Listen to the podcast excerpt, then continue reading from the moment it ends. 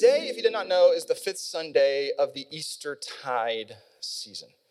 Uh, it is this season of celebration and uh, recognizing the resurrection of Jesus. And uh, I'm really hoping that we have a cognitive awareness of the liturgical season that we are in because we were so locked into Lent. And uh, now that we're in Easter, like we need to celebrate, okay? It's a 50 day party that we get a chance to participate in. And uh, I just wanted to be able to remind us of that. We live out of seasons. It is the calendar that helps orient us around the story of Jesus. Um, Easter tide goes from Resurrection Sunday all the way to Pentecost. It's 50 days. And over the last few weeks, we as a community at Emmaus have been looking at various snapshots of Jesus in the 40 day period before his ascension. So the 50 day period of Eastertide recognizes the time between Resurrection Sunday and Pentecost. But Jesus spends 40 days with his disciples before he ascends to the right hand of the Father. And then there's a 10 day waiting period on the Holy Spirit. And we've been just looking at the reality that this new creation project has been launched. Jesus is alive, he is in bodily form. But what did he say and what did he do and what did it look like in this period of time? So today, we're going to be in John 21, verses 15 through 19. So go ahead and jump there if you can in your Bible, John 21. And as you're going there, um, as a refresher, you know, we've looked at Jesus and his encounter with Thomas. We've also looked at, Corey looked at last week, uh, Jesus and the disciples on the Emmaus Road. And uh, today, we are going to look at Jesus and Peter. So, John 21, starting in verse 15. Is everyone there?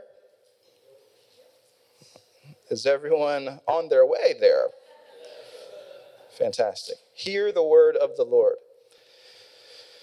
After breakfast, Jesus asked Simon Peter, Simon, son of John, do you love me more than these? Yes, Lord, Peter replied, You know I love you. Then feed my lambs, Jesus told him.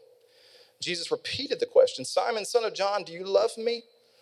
Yes, Lord, Peter said, You know I love you. Then take care of my sheep, Jesus said. A third time he asked him, Simon, son of John, do you love me? Now, Peter was hurt, or Peter was grieved that Jesus asked the question a third time. He said, Lord, you know everything. You know that I love you. Jesus said, Then feed my sheep. I tell you the truth, when you were young, you were able to do as you liked. You dressed yourself and went wherever you wanted to go. But when you are old, you will stretch out your hands, and others will dress you and take you where you don't want to go. Jesus said this to let him know by what kind of death he would glorify God. Then Jesus told him, Follow me. This is the word of the Lord. Holy Spirit,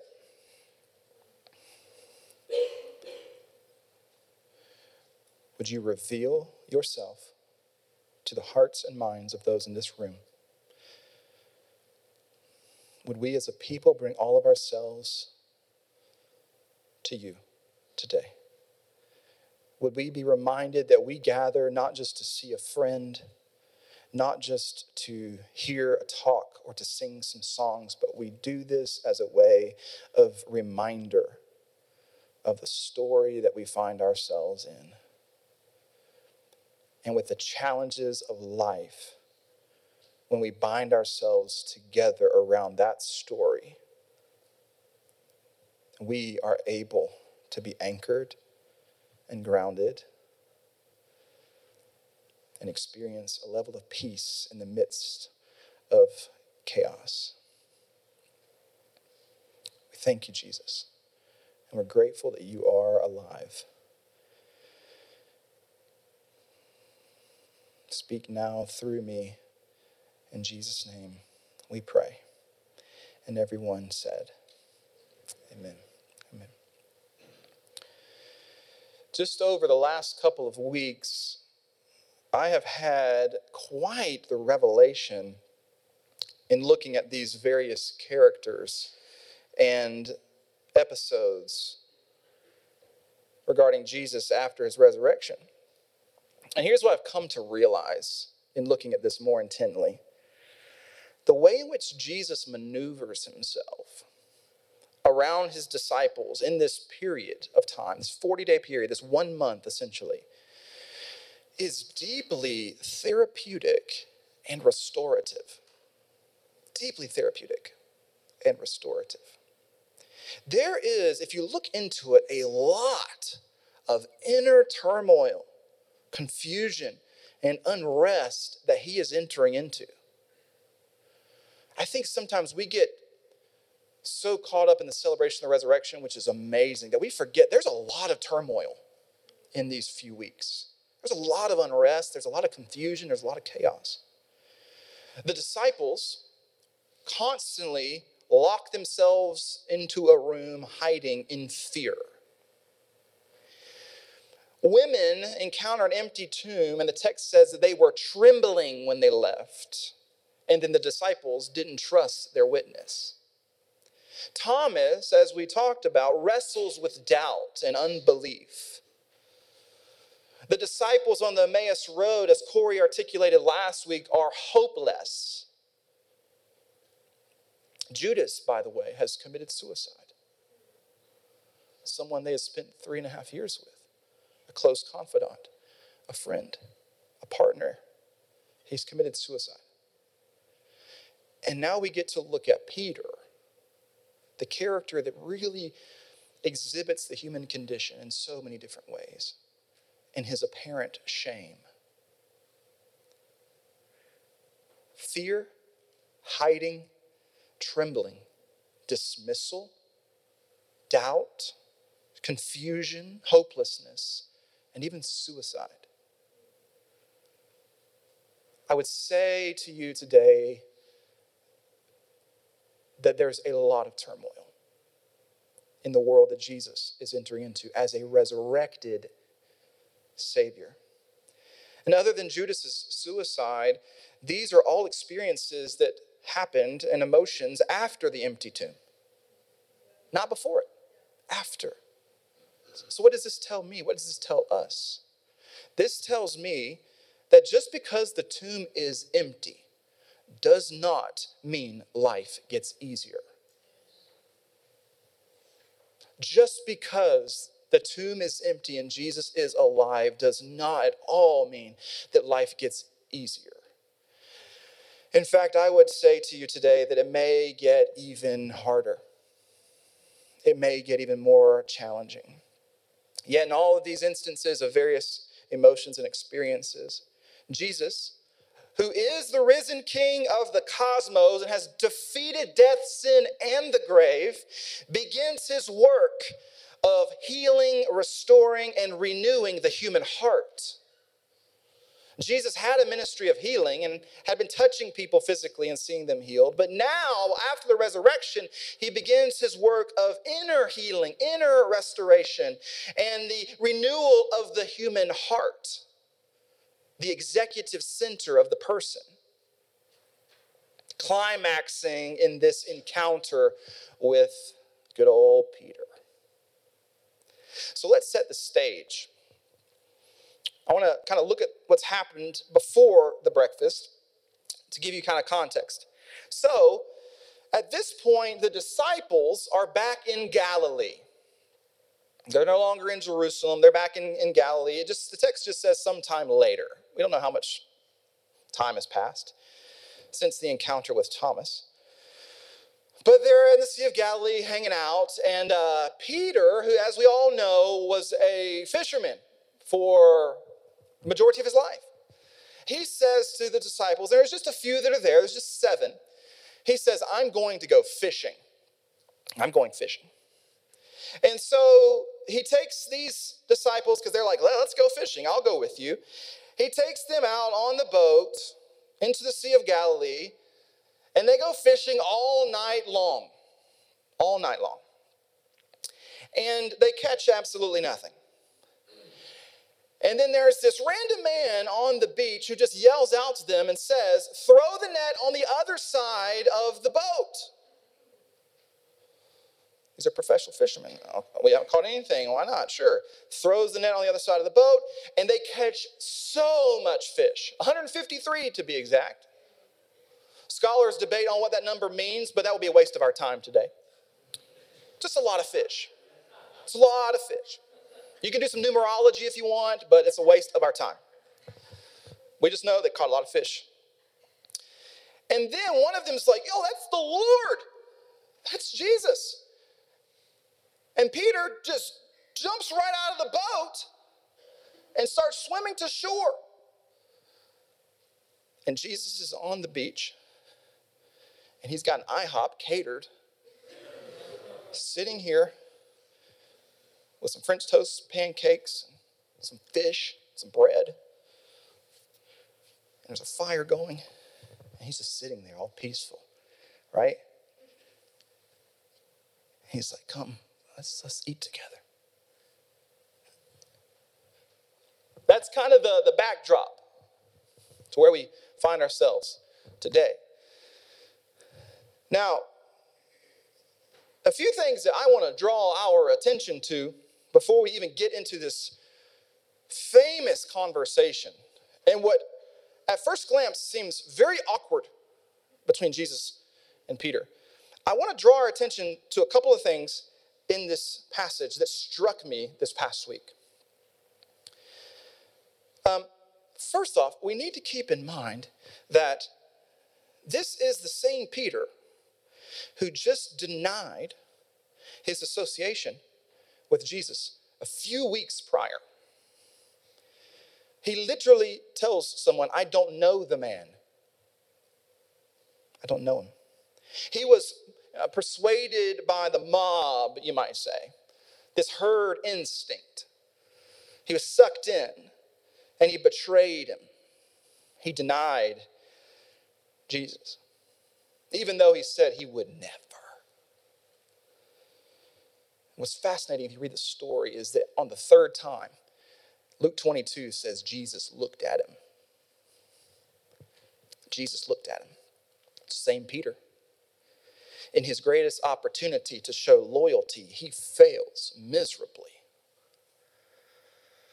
How many times have you had an opportunity to bring glory and honor to Jesus and you failed?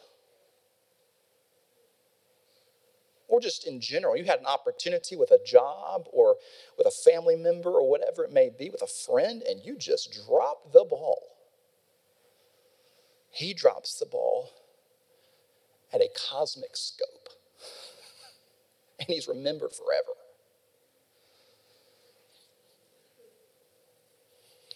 The first thing in this story that I want us to think about, that I just want to kind of pontificate, if we can is Peter takes them fishing at night. At night.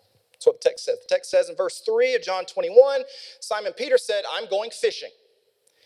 We'll come too, they all said. So they went out in the boat, but they caught nothing all night. Now, what does that tell us? That tells us that this was not fishing for recreation and relaxation on your grandpa's pond down in Randolph County somewhere. This is not an afternoon with your uncle. All right? They're fishing to make money. Fishermen in this time period fished at night when they were trying to make a living because they wanted to be able to get to the markets at the first of dawn to provide all the fish that they had to sell to markets. And so they were out all night long, not just for some recreational purpose, just for relaxation, it was for making money. This was, in some sense, occupational for Peter. And oh, by the way, this was his former career. his former way of life. The thing that he left behind to follow Jesus in Luke 5, where the text literally says he dropped his nets. The disciples dropped their nets to follow Jesus. He's back there again. He's right back there again. Psychiatrist Curt Thompson, who a lot of you know and love, um, which if you don't listen to his Being Known podcast, I'm just throwing a podcast out there for you guys to listen to. He cries on every episode. It's a joy. It really is. The man is seems so kind from afar, you know. Um, but here's what he has to say about shame.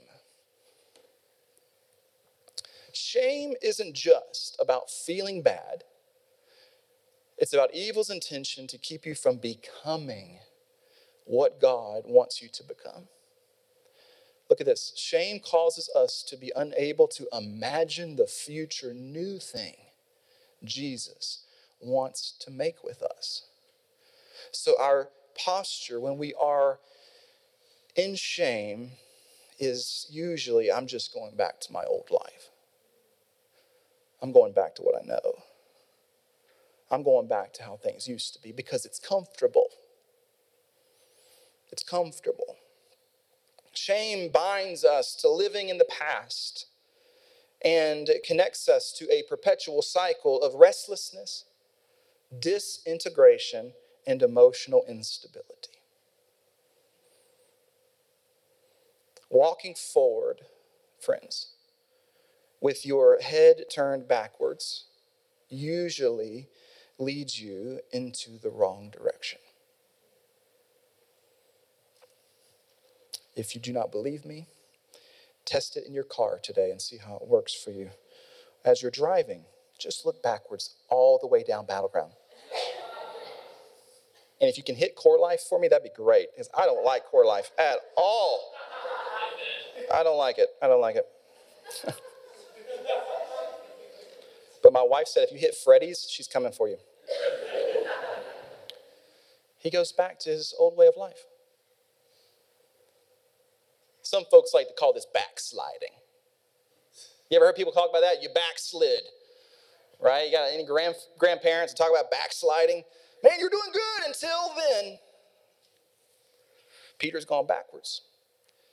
He's gone back to fishing as a vocation, as a calling, as an occupation. The one thing he left to follow Jesus, he's back there again. The second thing that Peter does in this moment in the boat is that Peter covers himself. Covers himself. This is what hit me the hardest this week. Verse 7, this is the CEB, the Common English Bible. When Simon Peter heard it was the Lord on the beach, he wrapped his coat around himself, for he was naked. Okay, you know, fishing out on a boat in the dark all night long, butt naked. I'm sensing some emotional distress here, potentially. Potentially. Um, not sure, but I'm just, we can talk about it. And he jumps into the water. Now, I, I want us to know it says that they were like roughly 50 yards out into the Sea of Galilee. The text alludes to this. 50 yards. Okay, this is the this is like the length of an Olympic-sized swimming pool. Peter's like, I'm not going to be in the boat. I'm going to just jump into the water, but I'm going to do it after I put my clothes on. That seems like the reversal of what you would do, does it not? Now, I don't think that Peter was totally physically naked, okay? The text even can be a little bit ambiguous. He probably had some sort of like, you know, uh, board shorts on or something. I don't know. Um, he had on his Billabong board shorts on the boat, chilling with the bros all night long.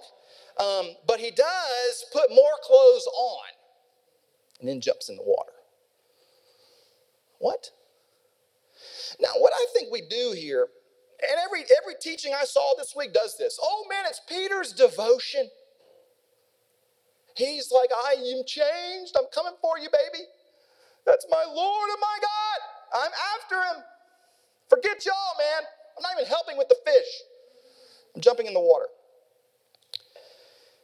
But I do think, actually, underneath this text could be, and I could be totally off in my hermeneutics and interpretation this week, which, by the way, every week, 90% of what I say is probably spot on. 10% maybe heresy, but you got to wrestle with that, not me, all right? I do think underneath this text is an immense amount of possible symbolism and metaphor for Peter's interior life. Even though that we automatically assume that this is a sign of devotion and zeal. Because when I read this and saw that he had been naked in the dark, I was a little disturbed, but I immediately went back to our primordial parents, Genesis 3, and another verse 7. This was John 21 7, but in Genesis 3 7, it says, At that moment, their eyes were opened and they suddenly felt shame at their what? Nakedness. So they sewed fig leaves together to what? Cover themselves. I couldn't stop making the parallel and the connection. Now, the word used for naked in John 21 for the Peter passage can also suggest to be without armor and shield, or soul without body. So when Peter finds out that it's Jesus, he covers himself with armor and shield, so to speak. And he dives in after. A part of me wonders if Peter is externally displaying devotion, but internally is actually hiding and trying to protect himself. And the only place where he could uh, lay himself bare, so to speak, was in the dark of his past life. I might be off. But I don't know why we just assume in a matter of a few weeks after he's just denied the Christ that all of a sudden he is totally good to go. That's not how my life looks, anecdotally. A few weeks and he's good? I don't, I don't think so. Could it be that his performance of devotion externally is him trying to, in some ways, cover up the internal chaos and confusion and shame that he has felt for weeks and has eaten at him ever since. So I could be reading too much into this story, but I think there's something to this. There is internal dissonance for Peter and conflict that Peter must have with himself for betraying the one he promised that he never would. Remember, as I said, Peter promised, I will never. And it's been less than a month. Less than a month. And as I said, Jesus saw him do it, and Peter saw him. And the text says, if you go back to Luke chapter 22 or even Matthew 26, it says that Peter wept bitterly. Eugene Peterson in the message says he cried and cried and cried. He uses the word cried three times to reiterate the sense of betrayal, shame, and guilt felt. Now, Jesus had appeared already once to Peter uh, up until this point. He had as a resurrected king. But we don't know if they even really talked. All we know is they appeared. 1 Corinthians 15 talks about this. He appeared to Cephas in the 12. Corey mentioned last week in Luke chapter 24, it says that he had already appeared to Peter. But I don't know that they have an actual conversation yet. I don't know. It doesn't seem as though, given the context of this passage that we're looking at, I don't think they'd really ever talked. You ever had a moment in your life where there's someone you have hurt and you run into them in the grocery store or out in public, or there's that place that you used to always see each other, and you're like, I'm not going there anymore because I might run into so and so. And then we got to have a conversation. But Peter's on the boat and he's like, crap, it's Jesus. All right, cool. Jesus, hey man, what's up? How you doing? You liar. Like, come on, man. Really? I think that there is something that is to be said. Is my mic messing up again? What is this? Am I too loud or something? I don't know. What is going on here? Okay. All right.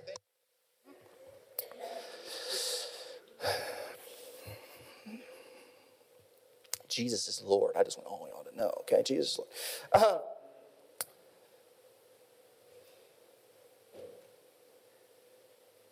I think we have to wrestle with that. Do, do you think that Peter was actually covering up some internal dissonance?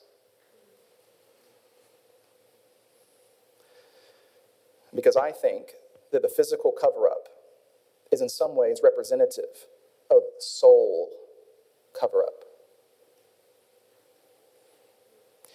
Shame inhibits us from opening ourselves up totally to God and to others because we aren't only afraid of what they might find, but what we might find as well, making it pretty easy for us to put on a front.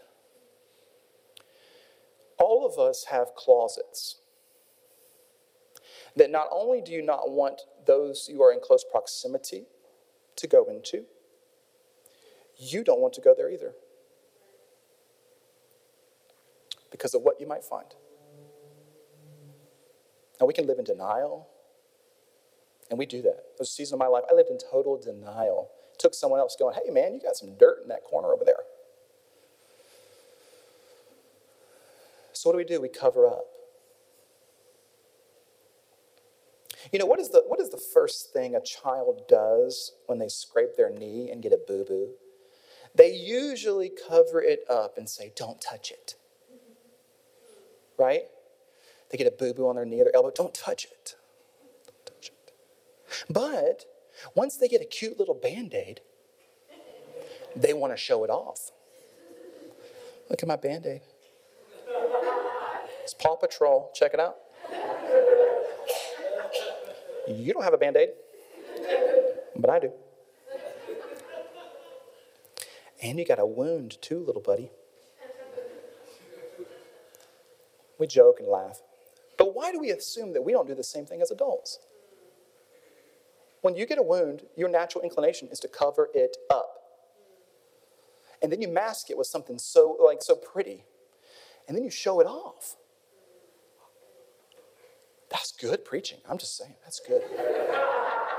That's good. What are those things in your life? You know, we get so comfortable with these questions like, How are you doing? I'm good. Okay. The end. Sometimes we might need to poke and prod a little bit. Let's go to the closet. Um, nope. Mm-mm. No, no, no. No, it's okay. If you come to our house and it's really, really clean, I just want y'all to know the closets aren't. the bedroom is not. You ever clean for folks at your house? They come over for dinner, and then afterwards people leave, and then you go open the door to your bedroom, and there's like a, a this this wave of like stench, woof, that hits you. You're like, whoa, man, what is that? You know? Is this the 80s carpet or is this just BO or like breath that's just been caught up in the bedroom? I don't know. This is gross. We have closets in our life where there is stench, man. And some of us aren't even aware because we've spent so much time away from the closet. Or we've put something in front of it so no one can go into it. We put a chest of drawers in front of the closet. No one's going in there, man. I don't want you to see, and I don't want to see either. Don't ask me too many questions, man. I've been there before. I've been there before. I found this fascinating that the etymology of the English word shame can actually be traced back to mean to cover. Or even in the Middle English, the medieval period, nakedness. in regards to something being exposed, So Peter covers himself up and he heads to the shore. How many of us can resonate? External devotion, internal dissonance. External worship, internal shame. External trust, internal control. We can play the game. And as he approaches the shore, there is one detail and connection point in Peter's development that brings itself full circle. Not only does Jesus have a meal, a spread already prepared, the text says he's already got fish. I don't even need your 153. I've got them. They're grilling. We're here. We're having a meal. He's already got one prepared, but he's also made a fire. He's got a bonfire on the beach. I've got a picture for us just to kind of go there visually, okay, for all the visual people. All right, here we are. All right, the sun's coming up. It's at, it's at like daybreak. Jesus has got a fire going on the beach. The night that Jesus was denied by Peter, Peter is in the high priest's courtyard hanging out with some other folks around a fire.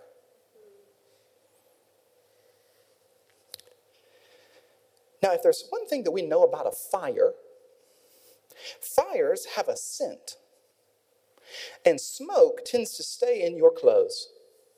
Does anybody like that smell? The bonfire smell? That's what I call it. Flannel and the smoke from a bonfire. It smells great. It smells like November. I love it. But it stays around, doesn't it? Even where we live now, I go outside. Sometimes I'm like, well, my neighbor's got a uh, brush pile. He's burning some uh, sticks and twigs and, you know, wood or whatever, I guess. it's got a smell. And uh, for me, I imagine Peter coming up on shore and all this devotion and zeal, ah, and he smells the burning coals. And he goes right back to a few weeks ago to the fire in the high priest's courtyard. And he begins to have flashbacks. And there's a good chance he's triggered. There are things in our life, signs, people, places, in themselves good, but they're triggering for us. They bring up dissonant memories, deformative memories, to a point where we like stay away and Jesus is right there beside the one thing that points back to Peter's denial. However, this moment would be the counterbalance and, in some ways, the turning point in his story. But it doesn't make it any easier. In some ways, I think and I hope this is helpful. The fire that burned us in our past could be the place where Jesus wants to meet us and commune with us. And I believe that it is the place where our healing actually begins. Jesus doesn't just point at the one thing that symbolized or reminded Peter of his disloyalty. He sits beside it and asks Peter to sit with the other disciples around it. Imagine the one thing in your life that is the most triggering for you, where you've hurt someone or someone's hurt you, and Jesus sits right beside it and says, Come on, let's have a meal together. Can we just burn the fire out and enjoy the fish? I don't want, uh, no, no. He sits by this fire and invites him to come sit with him.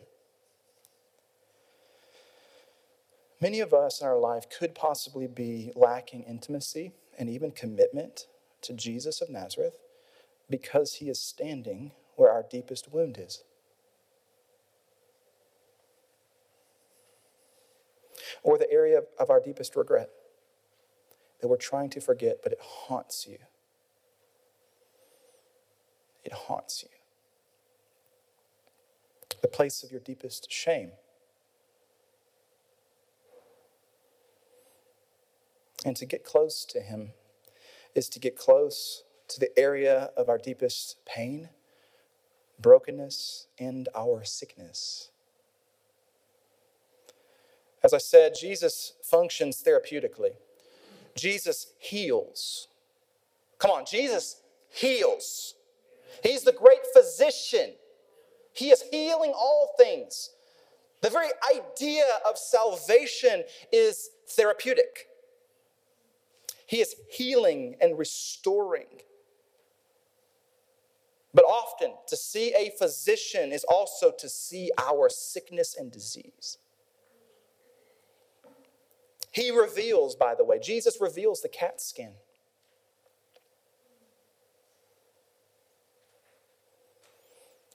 He reveals the diagnoses. If he's the great physician, he has to. He delivers the report. Knocks on the door of your little room in the hospital or the doctor's office. And you're in your mind, you're like, oh God, here we go.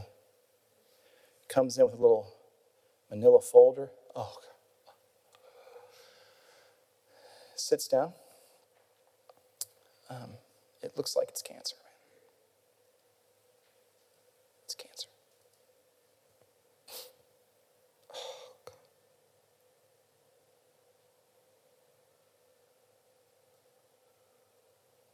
I didn't want it to be cancer. What? I thought I was good, doc. Like I thought I was I've been exercising, been doing my doing my thing, you know. He's like, I'm sorry, it's cancer. Doctors have a tough job to deliver news. But here's, here's the difference in Jesus between himself and any other medical doctor is he doesn't just say you can or, or can't or won't be healed. Because some doctors are like, it's terminal, man. He just says, Do you want to be healed? Do you want, do you want to be healed? You got cancer, man. You got this disease. It's eating away at your inner being. And he says to you and I, Do you want to be healed? Not just when you're 12 in youth group, you're 35. And he's like, Do you want to be healed?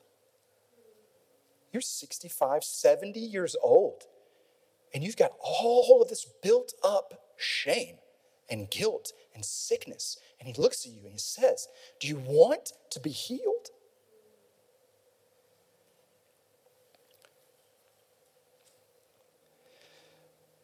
For Peter, his healing process and what scholars call his restoration or his reinstatement starts with one question on the beach with Jesus asked three different times.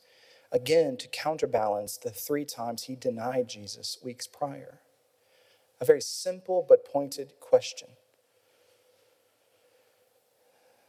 In the company of the others, keynote. We always like to assume they took a walk down the beach, just the two of them. It doesn't say that.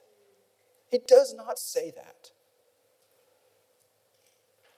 it's with the others. And he just asks a simple question Simon, son of John, do you love me? Notice he doesn't call him Peter. He calls him Simon, son of John. In other words, with your shame and your life and your brokenness, not just for yourself, but your entire family lineage, your genogram's a wreck, man. Simon, son of John, with all of that, do you love me? Simple question, but very pointed. Now, I mentioned a couple weeks ago that Jesus was asked 187 questions in the gospel story, and he directly answers only two. But what you might not have known is that Jesus himself asks 307 questions. This, I think, being the bedrock of them all. Do you love me? He asks questions of desire, he asks questions of aim and telos and focus. He asks questions around healing physical healing. Here, he asks a very straightforward question. Some of his questions are like, How do I respond to that? That's very uh, philosophical in nature. He does not, he's not getting philosophical here. Straight yes or no question. There's no gray. We love gray. And, and gray is needed. There's need for nuance, but not in this question. There is no nuance. There is no gray. It's not philosophical, it's not complex. He just says, Do you love me? Do you love me? Now, Jesus didn't ask Peter, Are you sorry? I would be. I would hit that joker in the face. Seriously. You know, there's people in your life, if you saw them right now, you would be tempted to go after that joker. Right? Jesus is like, he's not saying, Are you sorry? He just says, Do you love me? He doesn't even ask the question, Will you promise never to do that again? He doesn't even demand allegiance. He just asks a question Do you love me? Now, like a great therapist, and Jesus is, Jesus is helping Peter with self examination and self awareness. He's like, let's go inward. Let's go into the closet.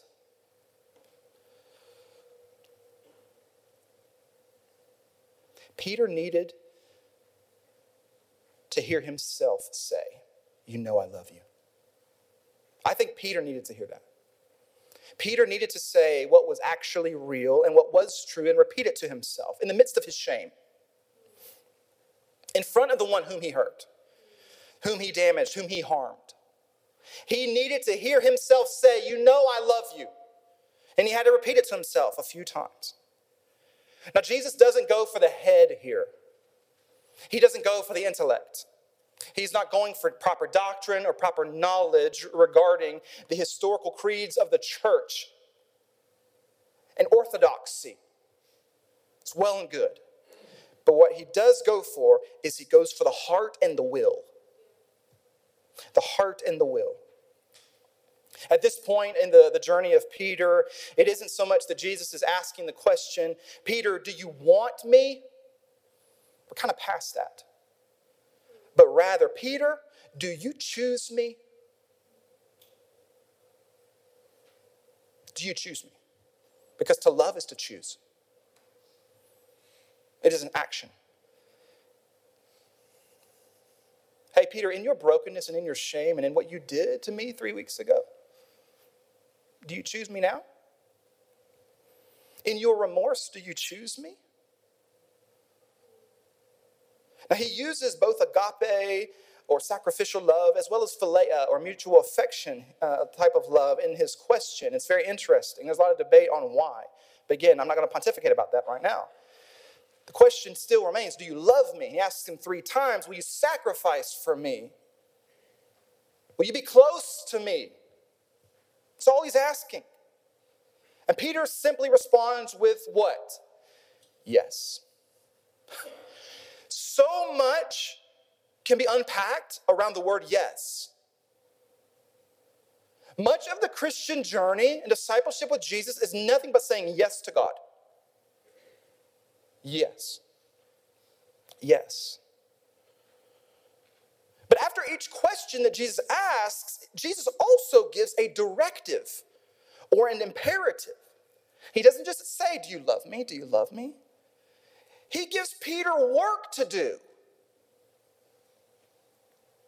You might go to a therapist that gives you a lot of work, and you're like, Nah, I'm not trying to do any homework, man. To be honest, I'm here just to talk, and I just want you to listen, okay? My, my therapist is a straight shooter. He's like, do the work, or you're not going to be healed. I'm like, dang it, man. Jesus gives Peter some work to do here. He says, Feed and care for my sheep. Interesting. He's going inward and outward at the same time. Man, Jesus is the master of paradox. Some of us would be like, you know what, we just need to kind of wait it out for a few months, maybe a few years. Jesus is like, Do you love me? Feed my sheep. What? Me? Really? By way of forgiveness, Jesus gives Peter a job. This is his way of, of, of, revealing forgiveness. His commission is a reminder constantly, I think, for Peter of forgiveness. Every time Peter's caring for his sheep over the next few decades up to his death, I think he's reminded of this moment and the forgiveness, the generosity of Jesus. Because he gave him a commission as a way of forgiveness. Peter's shame is met with not only a question of introspection, but also work and vocation and calling, a task.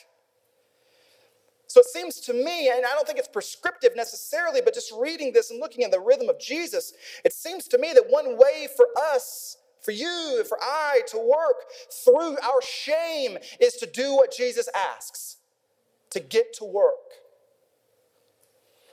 It's not denial, it's not repression, acknowledge it, and in your acknowledgement, work.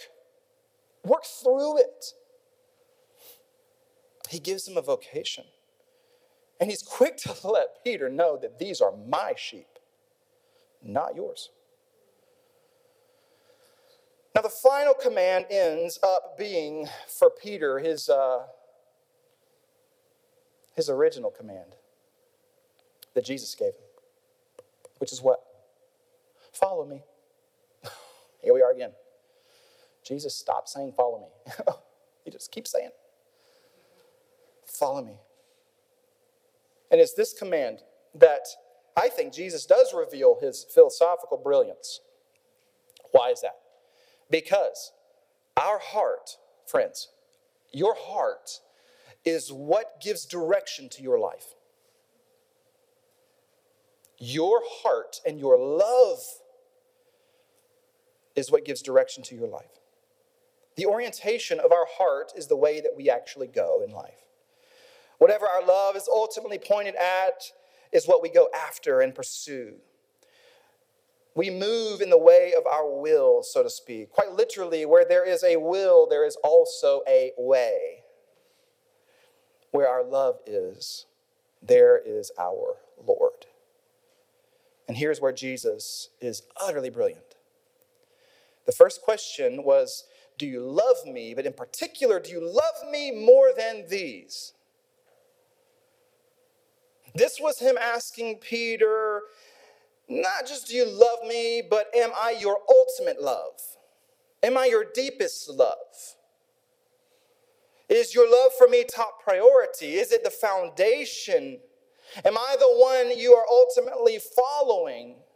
Now, we don't know if he's referring to the fish here, to the disciples in comparison, or what. He just says, Do you love me more than these?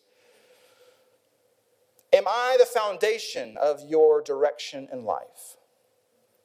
If yes, then follow me because we follow in the way of the object of our loves. You love money, you're going after it. If you love family, you're going after it ultimately.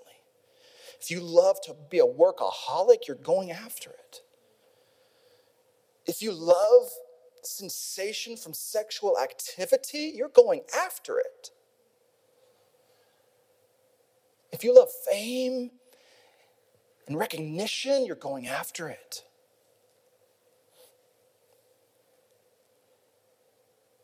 St. Clare of Assisi famously said, We become what we love, and who we love shapes what we become. We lo- if we love things, we become a thing. If we love nothing, we become nothing. If we ultimately love money, we become greedy. If we ultimately love our family, we love, we end up loving control. If we ultimately love sexual activity, we end up dehumanizing. If we ultimately love the way in which we portray ourselves, then we end up becoming a liar. We become what we love.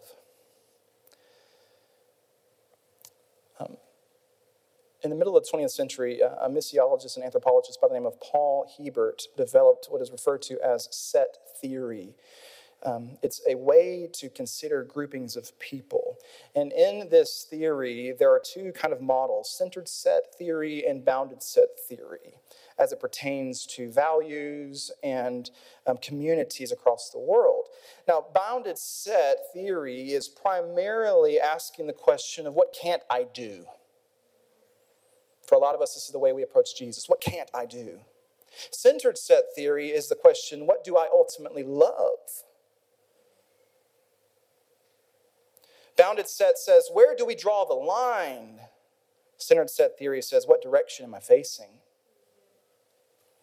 The lines that are created in, in a bounded set way of living are based on certain beliefs and doctrines that we make hard boundaries, but if we're not careful, the center is very soft with no reference point. But the lines that are created in a, in a centered set way of living and in a community that's centered set focus, the lines are created based on the individual's direction toward the center as the reference point. It's not simply in or out. And I think what Jesus is asking Peter is Am I the reference point in your life? Am I centered in your life? We're good at drawing boundaries, and we need some. But the reality is, when he's asking the question, Do you love me? It's a question of direction. And as a reference point, am I the central organizing principle of your life? Or is it something else? That is the question he seems to be asking. This question is not so much a question about knowledge or even beliefs, but about what is central. It's about worship. What is it that anchors us? And I think that Jesus has looked in the face of someone who's a lot like us and asked the question Am I central to your life? If yes, let me direct you.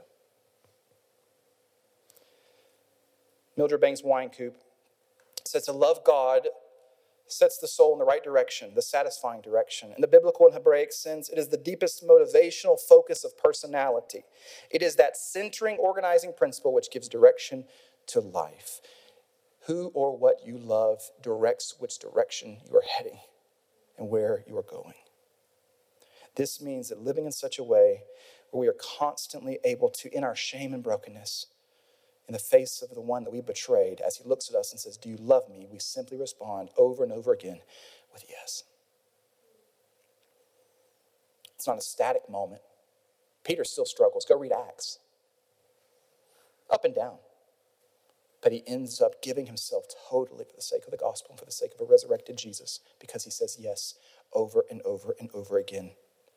It is not just saying yes in a holistic sense, but we have to examine every dimension of our life and say, Am I saying yes to God in my finances? Am I saying yes to God in my relationships? Am I saying yes to God when it comes to the people of God? Am I saying yes to God with my children? Am I saying yes to God with my sexuality? Am I saying yes to God with my desires? Am I saying yes to God with my work and my vocation? Where am I not saying yes to God? Where is there dissonance? Because if there's dissonance, there's disintegration, and what we want is wholeness completeness. And there's no other question that uncovers, reveals, and exposes more than do you love me? I'm going to have the band come up. And we're going to enter into a time of response as we move to the table. But I was just, I don't know, man, in my own time preparing for this week. Deeply struck with this simple question Do you love me? And I think if I'm honest today, some of us have not probably used that as a question of examination in a long time. It's a simple question, but man, is it direct. Because when you say yes to something, that means you're saying no to something else. Because when you say yes to your kids, that means no to your life. when you say yes to work, that probably means no to the family meal. When you say yes to hanging out with friends, you're saying no to something else. When you say yes to one job, you're saying no to another. When we say yes to God, we're saying no to something else. And we think about the nature of the centered set theory. What is happening in our society is the, uh, the proliferation of self centeredness. And we say yes to God, we switch places. He becomes the central organizing aspect of our entire being. And he's asking us that question today, honestly, man. I don't care if you're 11 years old or you're 30 or 50 or 70 or 90 years old. Do you love me? Peter's got a crazy story. Crazy story that we can all look at and go, man, that's very similar to me. And Jesus is constantly like, don't forget about Peter. Remember Peter? Love this from, from Jackie Hill Perry. She says, How we are now doesn't have to determine how we will finish. You get a chance today to reorient your direction just by saying, I love you, Lord. Coming to the table is an act of repentance. It's not a formality, it's not sentimentality. It is actually meant to reorient your heart and the direction of your will Will you love Jesus? And you can only love him because he's loved you. He's looked at you and he has said, I love you. Do you love me? So, my question for us today is some of us have said yes holistically, but where in your life do you still say no? We all have got things in our life. I've got things. Where is there shame in your life that needs to be brought into the light? Where you did that one thing that you don't want anybody to know about because you're afraid what might happen if they know. You will be in bondage until that comes to light. And even now, some of you are like probably a little anxious at that. But Jesus is sitting by the fire. He's sitting by the thing that represents your deepest brokenness and pain and says, If you want to follow me, come sit by the fire.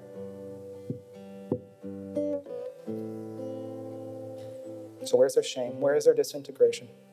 And would you meet Jesus there?